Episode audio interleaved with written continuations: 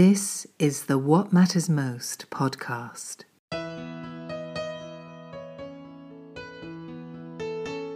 A 100% listener supported program. And now, here is your host, Paul Samuel Dolman. Welcome back to What Matters Most. This is a very special day for me and all of you around the world. Thanks for uh, tuning in, too. I know we have an audience in a lot of countries, and you write in and guest suggestions, affirmations. There's Patreons who support the show. About five years ago, I had this guest on, and I fell in love with him and his work, his his heart, his poetry. And then I have got luckily, I had a pretty good seat in one of the first few rows, and I've just watched this tremendous ascent. It's nice to know that brilliance has a place in our society. And it has culminated in his latest book, which just broke me in a good way. How the word is passed, a reckoning with the history of slavery across America. And I want to say, in this moment in time, as we record this, it is the number one best selling book on the New York Times list. Congratulations and welcome home, Clint Smith. Thanks for coming on. Thank you so much for having me. It's great to be back after a after a five year sabbatical. You're like Odysseus. It's like, but you're coming back. I got to ask you, what's it like to have a book number one? Is this like a surreal occurrence? Are you pinching yourself? It is uh it's bananas. I got to tell you. I mean, it's it is not something that I ever I never considered it in the realm of possibility. I mean, I, you know, it's a dream to even have the opportunity to be on the New York Times bestseller list, right? And I almost was wary of letting myself get too fixated on that because you you know you you spend four, I spent four years writing this book. Many authors spend years and years writing work that never reaches a wide audience. It's it's not guaranteed that you will find readers. I think I read somewhere that 98% of all books published sell less than 5,000 copies. So so you know the bestseller list is this thing that you know you're a New York Times bestseller forever and it's you know the top 15 books uh, of each week in each genre.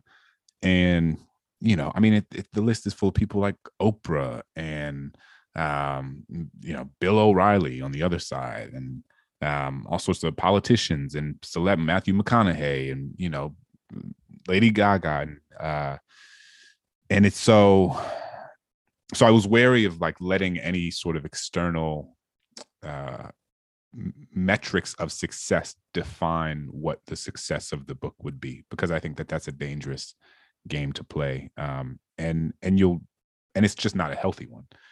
So you know i was like i hope i make the bestseller list. If i can sneak on at number 15 that would be amazing. But number one i mean never i, I literally never considered it. And my agent um, and my editor told me because the the list comes out at around five o'clock on Wednesday uh, every week. And so my agent was like, just stay, be by your phone Wednesday at five. And so I was just sitting there and it was like 459. And then my phone turned to five. And I was like, all right, here we go. It's okay if you didn't make the list, Clint. Like, it's all right. You wrote a great book. You wrote the book you're proud of. Um, and then it went to 505 and then it went to 510 and then it got to 515. And I was like, oh, snap. Like, I didn't make it. They're trying to figure out how to tell me I didn't get on the list. It's okay. I was like, nobody even nobody needs the bestseller list anyway. Like I'm not defined. I'm my success isn't defined by that. And then at like 517, uh, my editor and agent both called me and they were just screaming. they were just, just my agent was like screaming on the street, and she was just like, "Number one, we're number one. It's number one." And I just, I like fell out of my chair. I couldn't believe it. I can't believe it. It's, it's, it's uh it's unbelievable. I'm so grateful to the readers um and people who have been reading and sharing and recommending. It's been um it I I really feel like I'm about to wake up from something, but I, I haven't woken up yet. You tell it beautifully. I know everything you said I agree with. Let's not let the external, but to, to pour your heart and soul into something like this, and it's such an important work, there must be an almost an ineffable feeling of gratification to have it recognized. And number one's insane. I mean, it's barely even out. I think it's going to have a long shelf life, like any great book. I saw in an airport, and I thought, ooh, ooh, ooh, ooh there's a good sign uh, up there up front. And I, what's that gratification like to have your voice literally not only heard, but the, the applause came back down the mountain.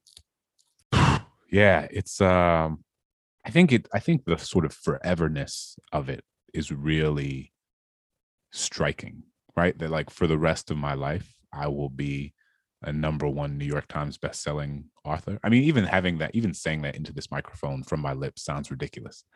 Um, so, I mean, it's it's I'm almost I'm just so full of gratitude to so many peoples, to my to all of the public historians and the scholars and the teachers and the students and the activists and um, all of the museum curators and all the people who shared their stories with me in this book. I'm so grateful to the uh, my editor, to my agent, to my wife who like read this manuscript front to back a year ago in the middle of COVID.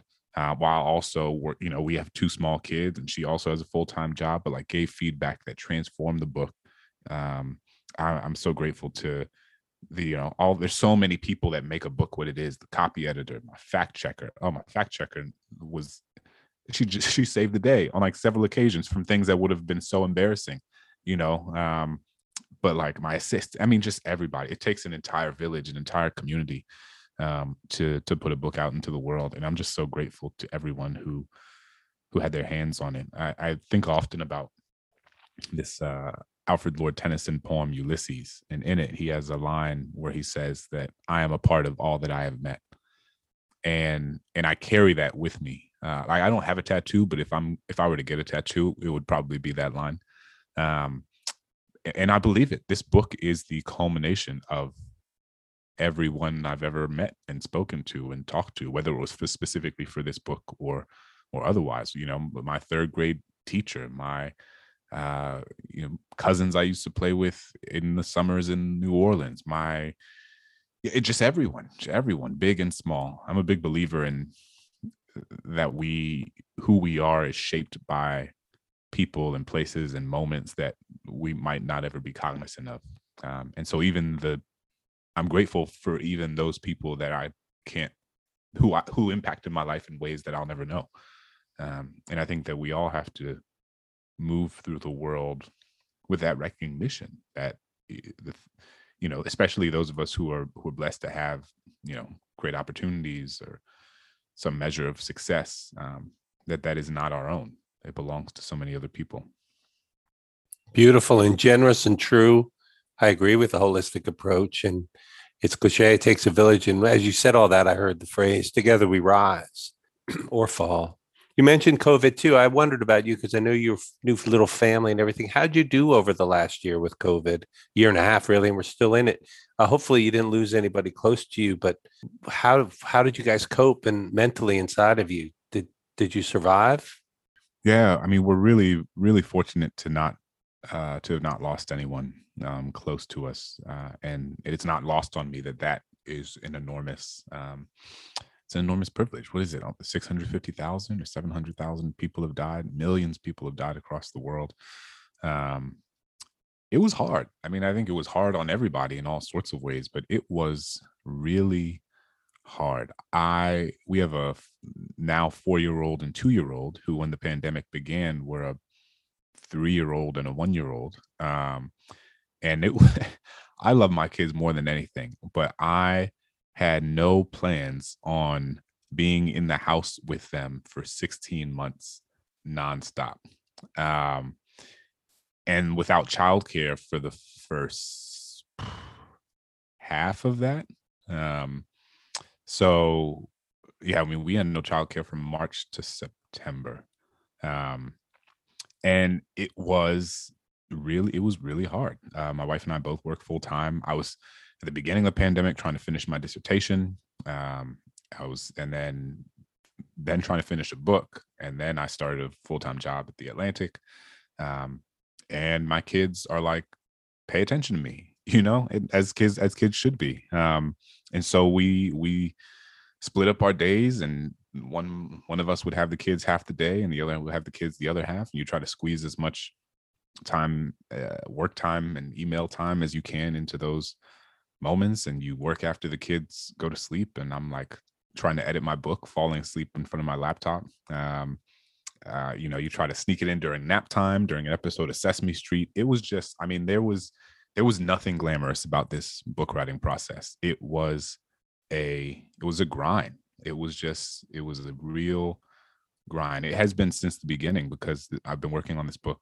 My my son is four years old, and I started this book the same month that he was born, and so I can't disentangle my experience of being a being a father to young children from writing this book. And so it meant that I was quickly disabused of the idea that I would have these like long, luxurious, extended periods of time to write a book. Like there was no going to, you know, like a writing residency. There was no uh, month long retreat. There was no, it was none of that. It was like, do I have 30 minutes? How much can I write in 30 minutes? Do I have 20 minutes? How can I, how much can I write in 20 minutes? I have an hour. Oh my gosh. Like I should, you know, an hour was a, was like somebody you know opening up the world to me um so yeah it's uh it was a hard time but we were also very you know clearly much for, more fortunate um than than so many others and so it's uh i'm i'm simultaneously thankful um and also uh it and also it was hard it took a it took an emotional and psychological toll on us um in in ways that i think we're still discovering given that now and the quality of the book, I think we're going to have to come up with some special award, maybe involve the Nobel Committee or something, because that's an incredible that you were able to do that under such duress. It's not a coincidence, is it, that this beautiful masterpiece started its embryonic creation as your new life came in? I mean, do you think those two are tied together? I'm sure it is. Um, I'm I'm sure that you know the thing that kids do is they at once for me, they like my kids slow me down and make me more fully present in the moments that I occupy in this world. And also simultaneously sort of raise the stakes and like make everything that's happening feel so much more urgent. Um, and so I've felt that profoundly and probably probably most profoundly during uh, in the aftermath of George Floyd's death and and everything that transpired last summer, where uh, you know I didn't go to any protest or go to because I have two small children. Like I can't, you know, I'm not. We didn't. We knew so, so little about how COVID was transmitted. I wasn't going to go down there and uh, risk, you know, bringing something back to them. And um, you know, they both have uh, at that time both had some breathing issues and some uh, different degrees of of asthma. Um, and so it just you know it but at the same time you're like we have to build a better world than the one that that exists now um, and i part of the last part of my adult life you know part of the last decade um, and certainly part of the last several years has been me figuring out what my role is in in the world um, as a as a person who is attempting to contribute to uh, building a more just and equitable society. And and I think I found that as as a teacher and a writer. Um, those are the things where I feel most. Uh, I, I, feel my most prof- profound sense of professional joy, uh, and I also try to orient them toward uh, toward justice. Um, and I think that that's what anybody, I'd want anybody to do. You know, find the job that you love and and try to orient it and point it in the direction of justice. Um, so yeah you know the my my kids are all over this book in in all sorts of ways the book is dedicated to them um, but the the origin of the book is that it began in May 2017 watching the statues of uh, different Confederate leaders uh, come down in my hometown in New Orleans. So watching statues of Jefferson Davis, P.G.T. Beauregard, um, Robert E. Lee, come down and thinking about well, what did it mean that I grew up in this majority black city in which there were more homages to enslavers than there were to enslaved people? And what are the implications of that? What does it mean that to get to school, I had to go down Robert E. Lee Boulevard? To get to uh, the grocery store, I had to go down Jefferson Davis Highway. To get to the uh, that my middle school was named after a leader of the Confederacy. That uh, my parents still live on a street named after 150 enslaved people. Uh, and the thing about memorials and monuments and names is that they are not just symbols. They are symbols are reflective of the stories that a society tells, and those stories embed themselves into narratives that communities carry. And those narratives shape public policy, and public policy shapes the material conditions of people's lives. Um, and, and that's not to say that taking down a, a statue of Robert E. Lee is going to erase the racial wealth gap, but it is to say that these things are part of a much larger ecosystem of, of ideas that shape how we decide what a community deserves or doesn't deserve, or what certain people in a society uh, why they live the way that they do, um, and and why certain disparities exist. And so I kind of got obsessed with how his how slavery specifically was memorialized or or often failed to be memorialized in New Orleans, and then kind of broadened it out to think about what that looked like across the country, um, and and wanted to find places that represent the sort of uh, quilt uh, of of experiences, if you will. How how this country is sort of a patchwork of memories and a patchwork of experiences that are just uh, stitched together and, and don't always look don't always belong together and oftentimes you know clash uh, in in the ways that they tell the story of of this country's history. Um, but that clashing is reflective of the um, the inconsistency with which slavery is remembered across the country, um, and that we have no sort of national understanding or consensus uh, of of what this institution did and how it shaped our contemporary political, social, and economic infrastructure, which it did in, in enormous ways. Well said. And it, your book is a great treatise on the afterlife of slavery in America and how it shaped us. And it also, because it's true, it destroys the illusions and myths and fairy tales we were raised on about meritocracy and superiority and supremacy.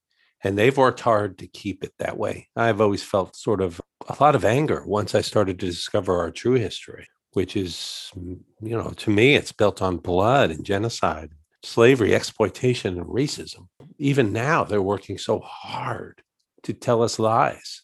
And Clint, I'll let you say, why is it so important? Why that we know what happened? And because I feel like it's essential for us to ever get out of the darkness. We have to know the truth of who we've been, what we are, if we're to ever choose anything different.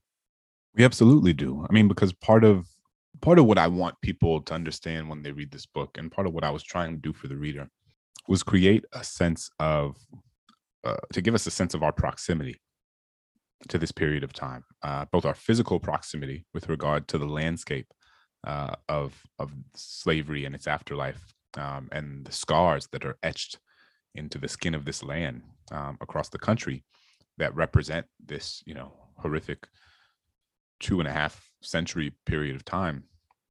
But I also wanted wanted it to convey our sort of temporal proximity to this period of time. You know, slavery is something that existed in this country for 250 years and has only not existed for about 150. Right. So so this institution existed for a hundred years longer than it hasn't and existed for more than a century before the US even became became the United States. The woman who opened the National Museum of African American History and Culture alongside the Obama family in 2016 was the daughter of an enslaved person.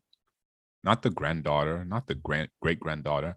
She was the daughter of someone born into chattel bondage. My grandfather's grandfather was enslaved. So I think about, you know, when my four year old son sits on my grandfather's lap, and I imagine my grandfather sitting on his grandfather's lap. And I'm reminded that this history we tell ourselves was a long time ago was, in fact, not that long ago at all. We talk about slavery like it was something that happened in the Jurassic period, like it was like it was the Flintstones and the dinosaurs and slavery. But again, like this, this history was in the scope of, of human history just yesterday. There are people who are still alive today who loved, were raised by, who had relationships with people who were born into intergenerational chattel slavery. And so the idea that that history, which so profoundly shaped the economic, social, and political infrastructure of this country, the idea that that history would have nothing to do with what the contemporary landscape of inequality looks like is both morally and intellectually disingenuous. It, eh, the fabric of this country is shaped by you know and we keep saying the afterlife of, of slavery which is from the scholar uh, the great scholar saidiya hartman um, who who talks about how slavery deeply animated all of these these institutions. Um, and, and we can't understand why our country looks the way that it does if we don't understand that and and not just slavery but also indigenous genocide and also japanese american internment and also how many immigrant groups were treated um, when they first arrived on these countries and how the the conceptions of of race and immigration shaped uh, you know what our uh, contemporary uh, sort of social and, and cultural hierarchy looks like um, so it's deeply important because once if you're a young person and you start to learn this information then you realize that the reason one community looks one way and another community looks another way is not simply because of the people or individual decisions of folks in those communities. It is because of what has been done to those communities generation after generation after generation after generation. And that is so important. I think about this James Baldwin essay all the time. Uh, it's a 1964 essay based on a 1963 speech he gave to a group of teachers in New York City. It's called A Talk to Teachers. And in it, he says the that black children have been told over and over again that by this society that they are criminal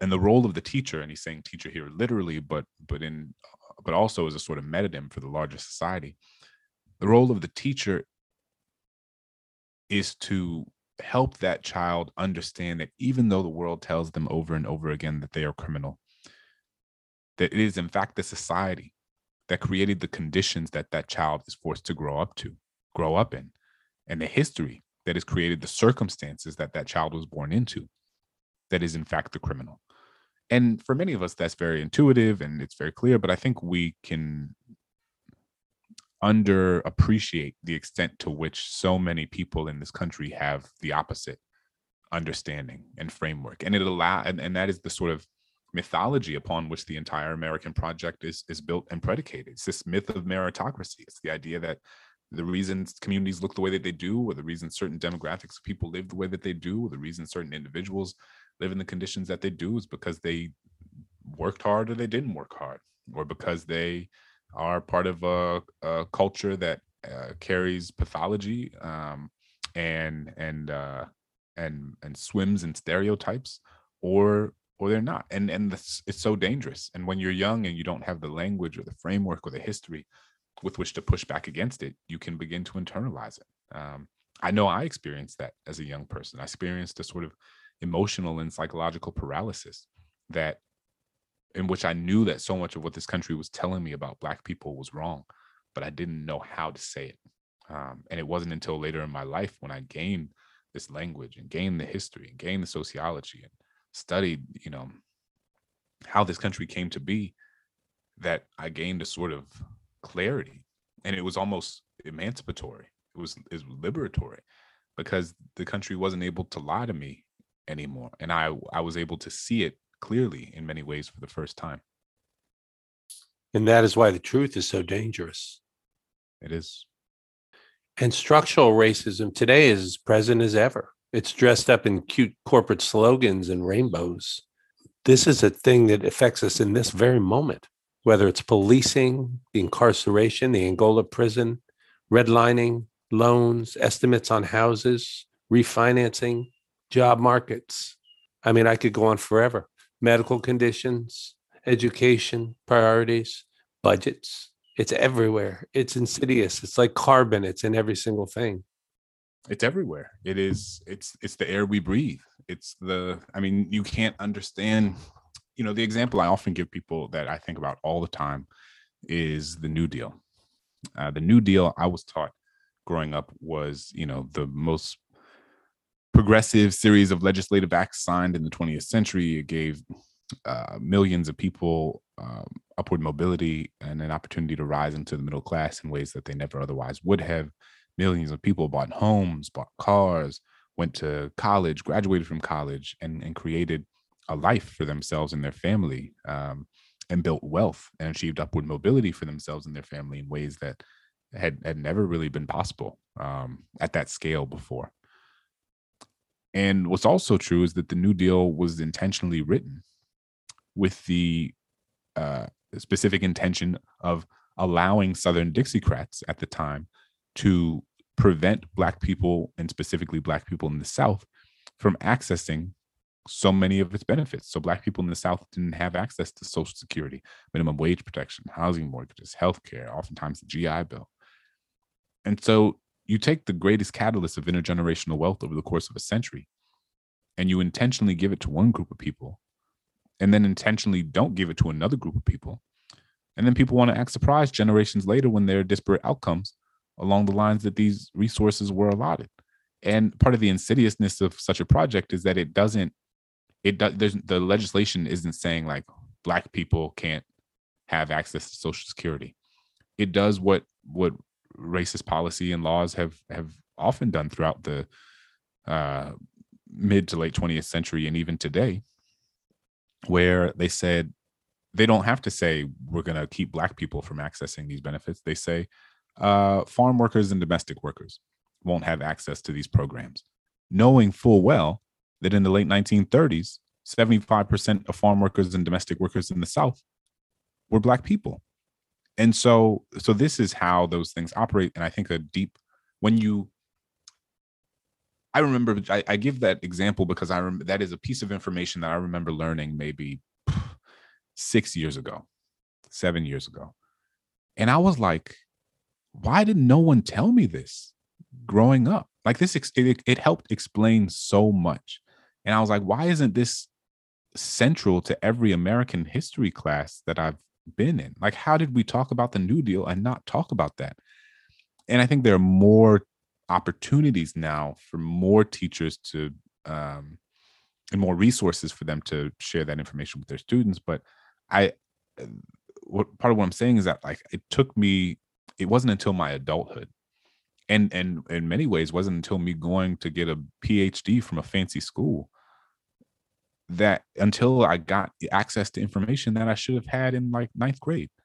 Um, and I think that that is reflective of, of a real issue because if young people, black, white, eh, or anyone, aren't being taught about this history, um, then they grow up again to think that the reason people live the way that they do in in both good contexts and bad is simply because of something that that person has or has not done um, and and are not able to contextualize it uh, amid a set of larger historical forces.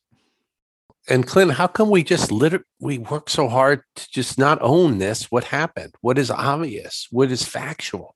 Why won't we just simply own it admit it and then at least start a conversation? Why is this such an anathema? Why is this the third rail? I think that for a lot of people, it accepting that would mean having to let go of a story they have told about who they are in the world and why they have the things that they do or who their family is in the world. I think the most extreme example of this is, uh, you know, I went to for the book the Blandford Cemetery, which was one of the largest Confederate cemeteries in the country, a place where the remains of 30,000 Confederate soldiers are buried. Uh, and I went for the Sons of Confederate Veterans Memorial Day celebration. And part of what became clear to me there was that for so many people, history is not about primary source documents, it is not about empirical evidence. It is a story that they have been told, and it's a story that they tell. It's an heirloom that is passed down uh, across generations. It is something that is deeply entangled in someone's sense of uh, family and lineage and community. And there's a hard time disentangling the falsehood somebody was raised to believe from the love and affinity they have for the people who told them those falsehoods. So, you know, I think about a guy named Jeff that I met at Blandford who told me how when he was young, uh, and this is a guy he was wearing a biker vest adorned in like Confederate paraphernalia, you know, long beard, um, almost almost uh he was not a caricature, but he was almost dressed as like a what a caricature of a uh of a Confederate son of Confederate veteran would be. Um and he was like, when I was young, I used to come down to the cemetery and my grandfather and I would sit in this gazebo um, that sat in the middle of the cemetery and we'd watch the deer at dusk sort of slalom through the tombstones and and eat grass and and he would tell me stories of his of all the men buried here and he would share songs with me uh, that sort of longed for for the Confederate and Dixie life. And so Jeff's understanding of that land is so deeply tied to the nostalgia he feels for these moments and memories he shared with his grandfather, this man that he loves. And so it is not simple. It's it's not as simple as then being presented with new information and saying, oh, well, I guess that's not true because it it taps into something much deeper. Um, that many, you know, there are certainly some people who say, oh, well, my, what my grandfather told me wasn't true. I guess, you know, and I'm going to believe something different. There are others who can't if you are you know if you if they are made to accept that what their grandfather was telling them was a lie it brings into question so much of how they formulated who they believe themselves to be in the world um, and that becomes existential right? That's not just a question of like learning new information. That is an existential threat to who who they believe themselves to be. Um, and so as a result jeff tells the same story his grandfather told him to his granddaughters. And and the, thus it is a it continues to be the heirloom and the mythology that is passed down across generations. So you know for so for so many people it's not about historical fact. Um it's it, it again is a story and it's something that is emotional. It's something that's embedded in their in their hearts and their sense of self and and people have a difficult time of of letting go of that. That's a very sophisticated take because it does take a tremendous amount of emotional confidence, stability, growth, development to be able to keep evolving and say, oh, we were laughing before we came on that we used to both, you know, I could say for myself, I used to think I knew a lot. And then I did keep learning in the show. And it's like, great. Now I'm much more enlightened, but I'm realize how ignorant I am. There's, but it takes the ego has to really take a back seat and a lot of times with our history, I, I hear that phrase, don't let the truth stand in the way of a good story, you know, because they're like fairy tales, like John Wayne movies and things like that. And not everybody can rewire. You have to be able to uh, really be secure in who you are. And I feel like the grandfather might not have who lied to him. And so now we know better. It's no different than medicine. You know, I'm not going to use leeches and blood drainings just because grandpa did or great grandfather. We we've evolved, but it's much more uh, difficult sociologically and emotionally. As as I read your beautiful book, I thought, boy, my brother Clint friend went on a pilgrimage. It really was, wasn't it? When you decided to start hitting the road and going up to Thomas Jefferson's place, and here you are in Angola and all these other, you ended up in Africa. I mean, it's an incredible, vivid description, but it really was like a pilgrimage for you personally, wasn't it? It was, and and what I wanted to do was take the. I've spent the last several years uh, deeply engaged in sort of historiography of slavery, right? All these sort of decades of scholarship from from incredible, incredible historians, um, like Annette Gordon Reed, Daina Ramey Berry, uh, Walter Johnson, Kevin Levin, Ira Berlin, David Blight, uh, Leslie Harris, just so many who've been really transformational in, in helping me understand what slavery was and what impact it had on our country. And I, you know, part of what I wanted to do was take the best of that history and give it a sort of narrative and literary dimension and go to these f- places physically um, and and put that history in conversation with the land like what did it look like what did it smell like what does the air taste like who are the people who are responsible for telling the story of that land. What did they look like? What are their backgrounds? What are their views? How have their views changed or evolved? Uh, what is it? You know, it's one thing to understand or read about a slave cabin and understand it in the abstract. It's something dif- something different, I think, to stand inside of one, to hear the way the the wood moans under your feet, to see the way that light sneaks in through cracks in the wood panels, and to consider that this is a a, a building that people lived in, that people slept in.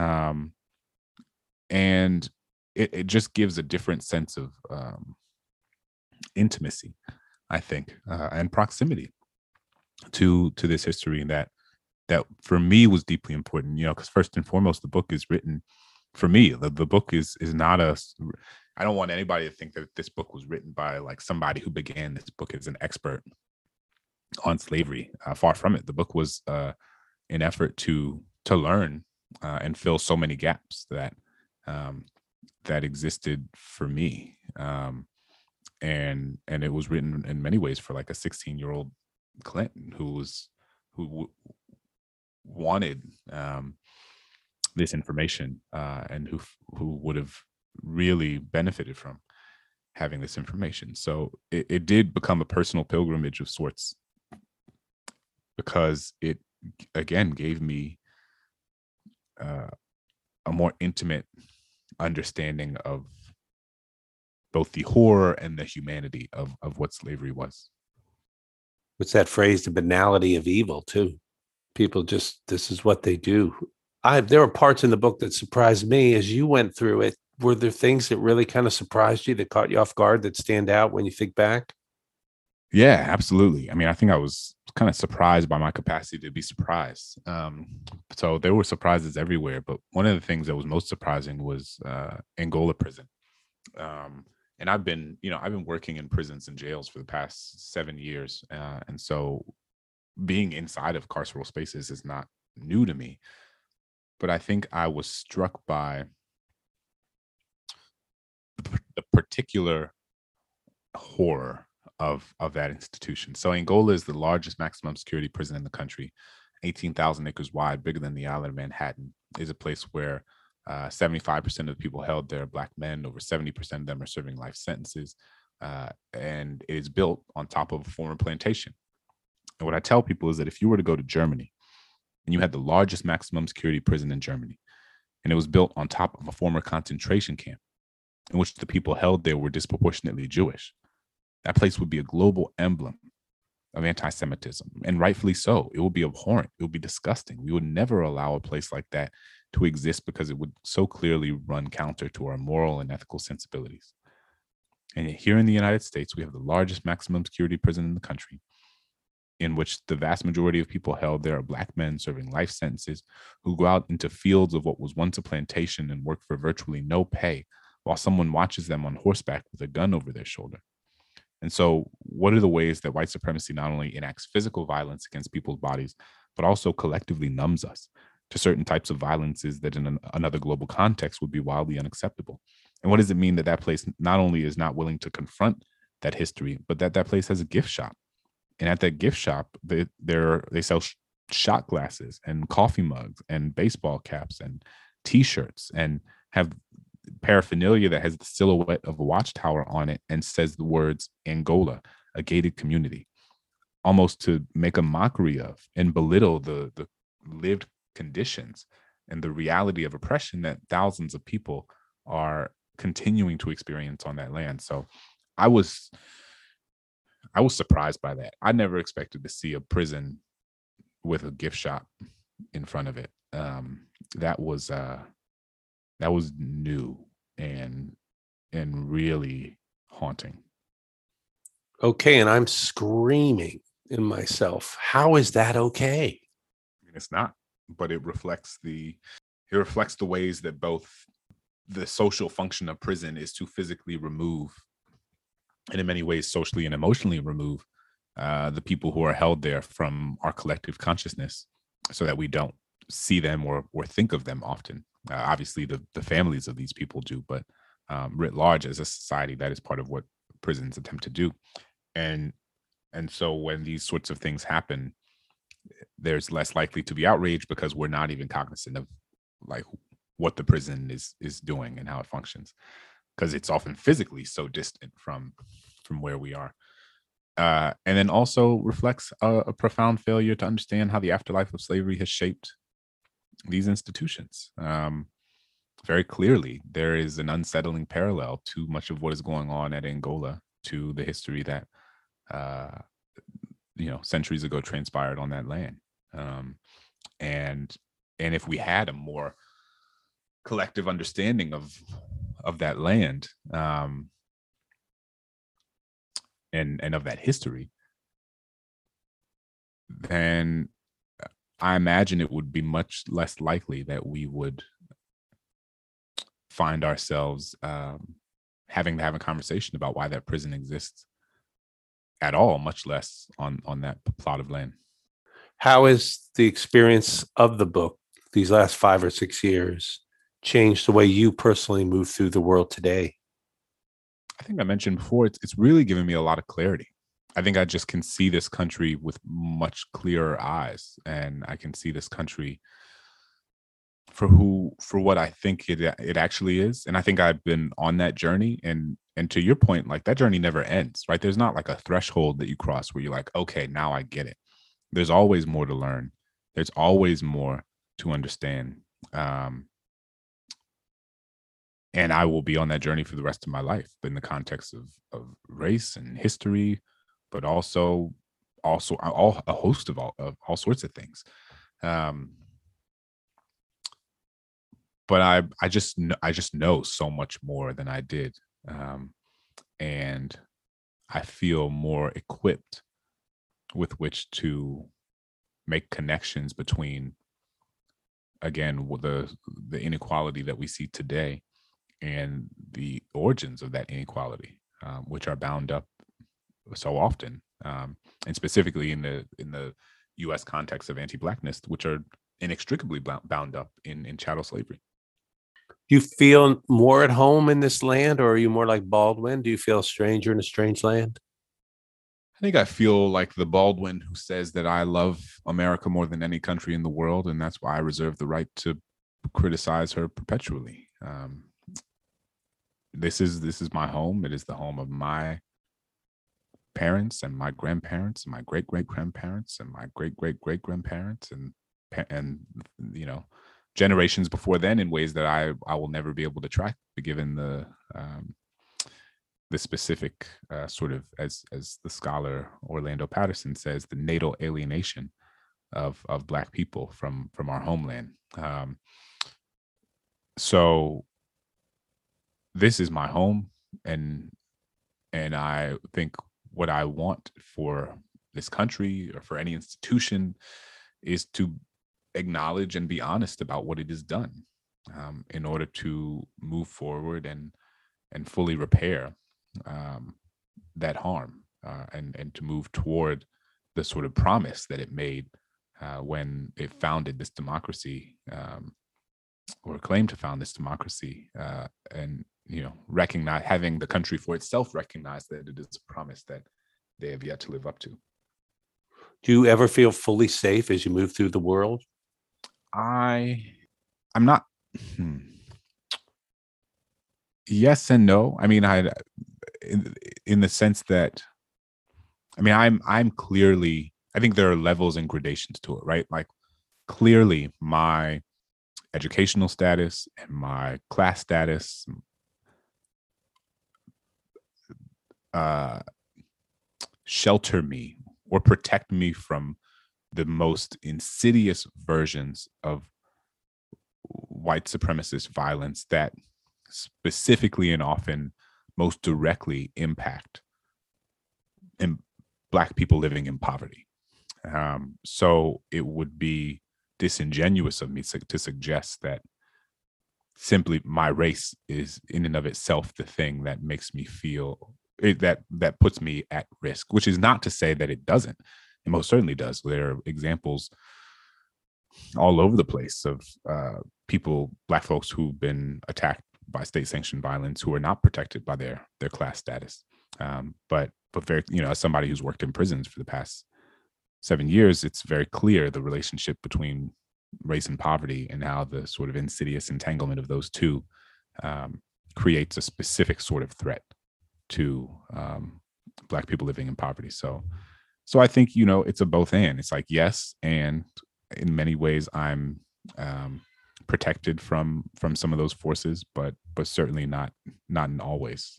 Um, and and you what we want to do is build a world in which one does not have to you know have a phd from an ivy league institution um, in order to feel that it provides them some measure of uh, protectiveness. But again, like violence is not just physical violence. Violence manifests itself in all sorts of ways. There's psychological violence. There's a sort of social violence that Black people of every uh, social class experience. I mean, I think about the maternal uh, mortality rate and how black women are three to four times more likely to die than white women during pregnancy. Um, and I think how that's it, that rate exists across the board, regardless of one's educational status.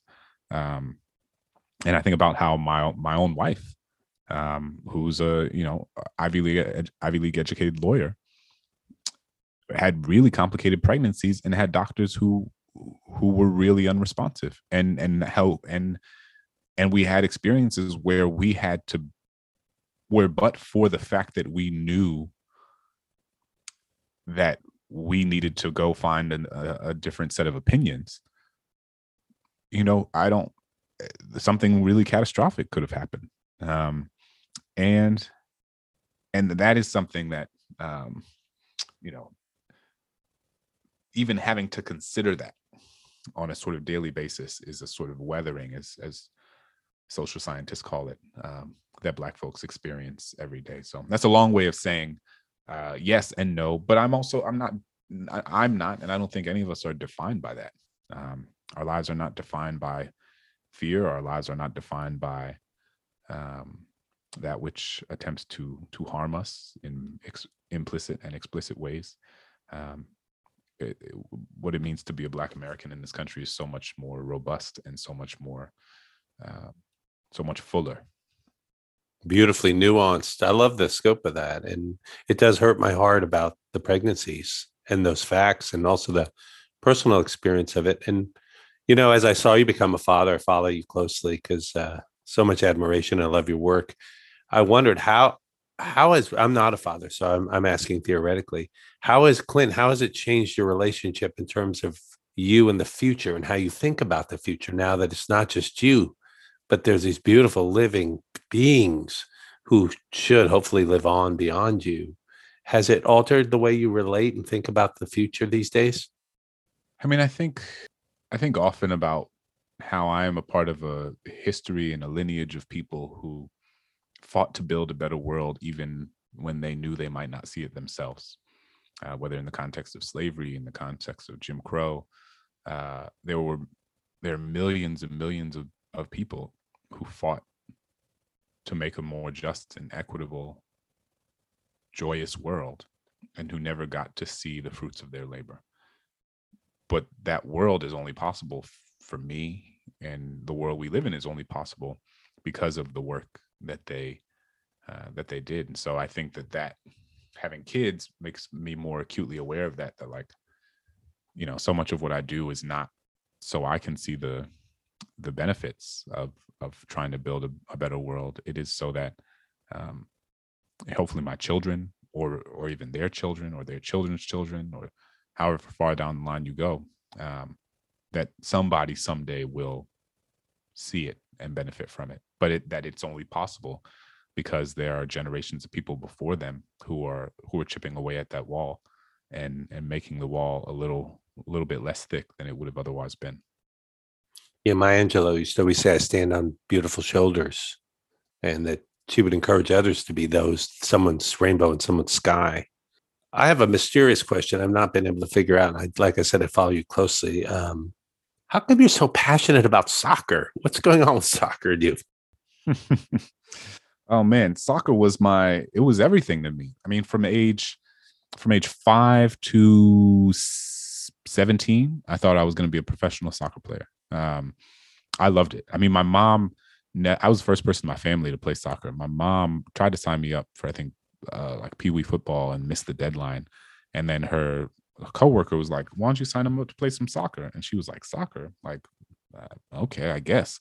And and signed me up, and I fell in love with it. It just it dominated my childhood. It's all I ever thought about. Um, and then I got to college. I played Division One soccer at Davidson College, except I didn't play. Um, and so I was like, you know, I grew up to realize that Louisiana is not a hotbed of soccer talent, which to with, against which to measure your skills. And so I uh, I was a star in Louisiana, and then I got to you know I got to college, which which isn't even you know much less like my dream of playing for Arsenal in the English Premier League. Um, and and didn't play. And so i had this sort of 18 19 year old existential crisis where i was like this thing that has defined me for so much of my life i'm not good at anymore.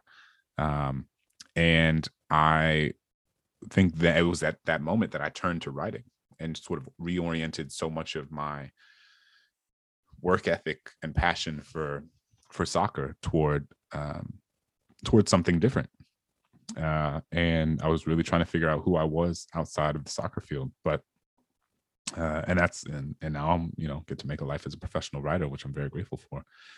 But uh, I mean, soccer is just I've always you know I had my room was full of posters of soccer players, and oh, I've loved Arsenal um, Football Club. Uh, unfortunately, for for many years now.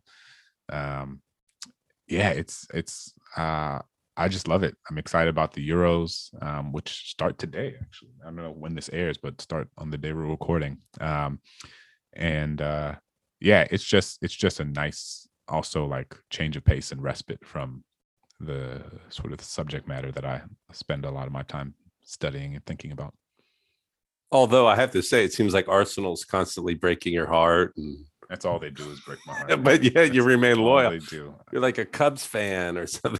It's I mean, and then but then they the Cubs win what they like they, they won finally won the championship for uh, but it was like what 150 something years or something wild. But hopefully it won't take me as long. But um but yeah, I'm I'm uh I'm I'm in it.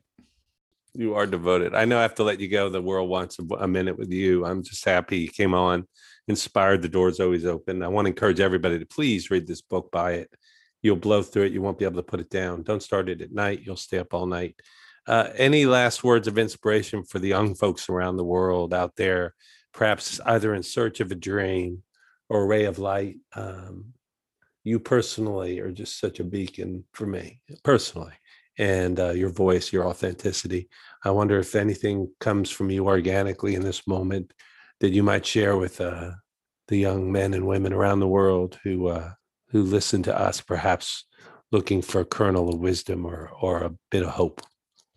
Hmm.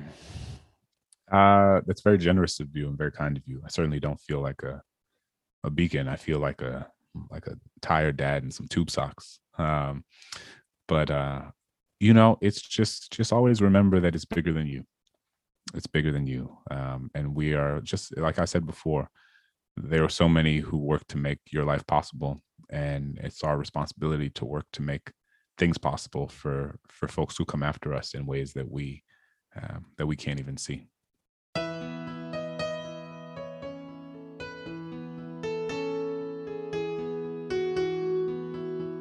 You've been listening to the What Matters Most podcast, a 100% listener supported program. If you feel inspired, please go to our Patreon page at www.patreon.com backslash what matters most and join our family. So until the next time, stay inspired and in the light.